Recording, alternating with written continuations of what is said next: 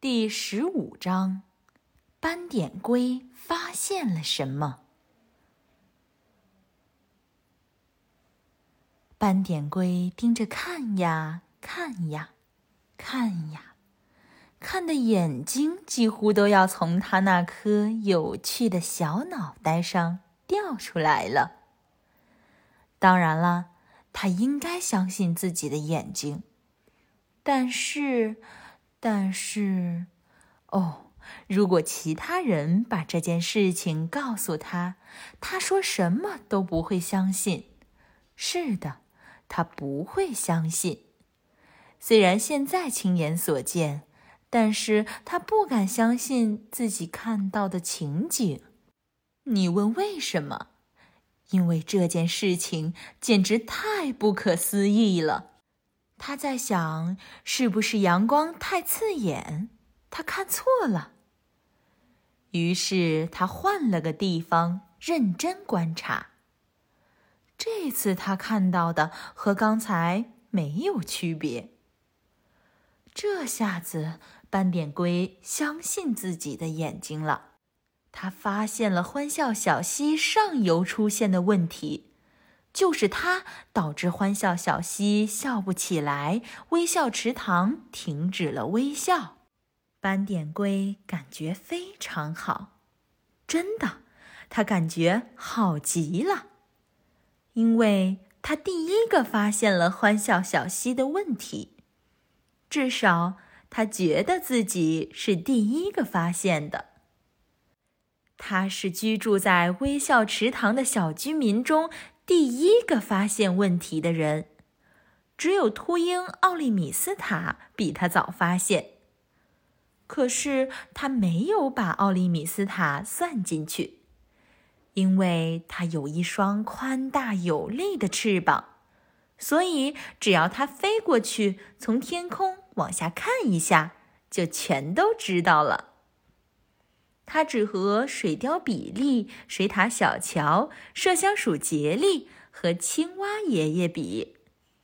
水貂比利停下来睡午觉了，水獭小乔停下来玩闹，麝香鼠杰利停下来吃东西，青蛙爷爷停下来躺在太阳下睡觉。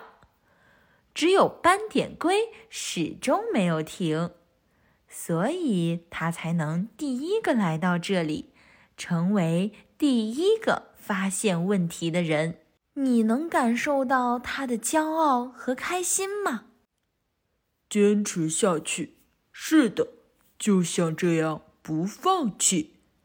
斑点龟在那天的比赛中得了第一。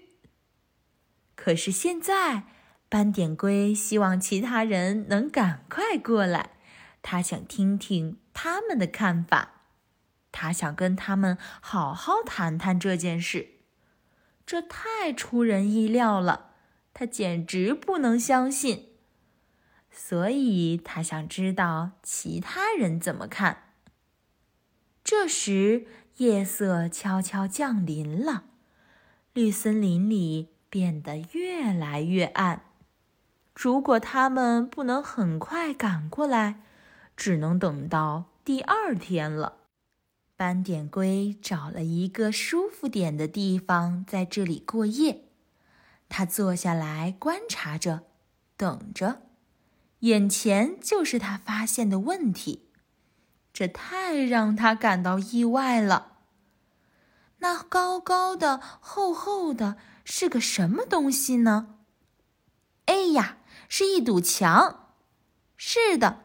没错，是用伐木、木棍和泥巴建成的墙。它正好横跨欢笑小溪，把小溪堵住了，导致往下流的水变得非常少。斑点龟想知道这堵墙是谁建的，谁住在墙后面，他为什么要建这堵墙，等等。他想知道的东西太多了。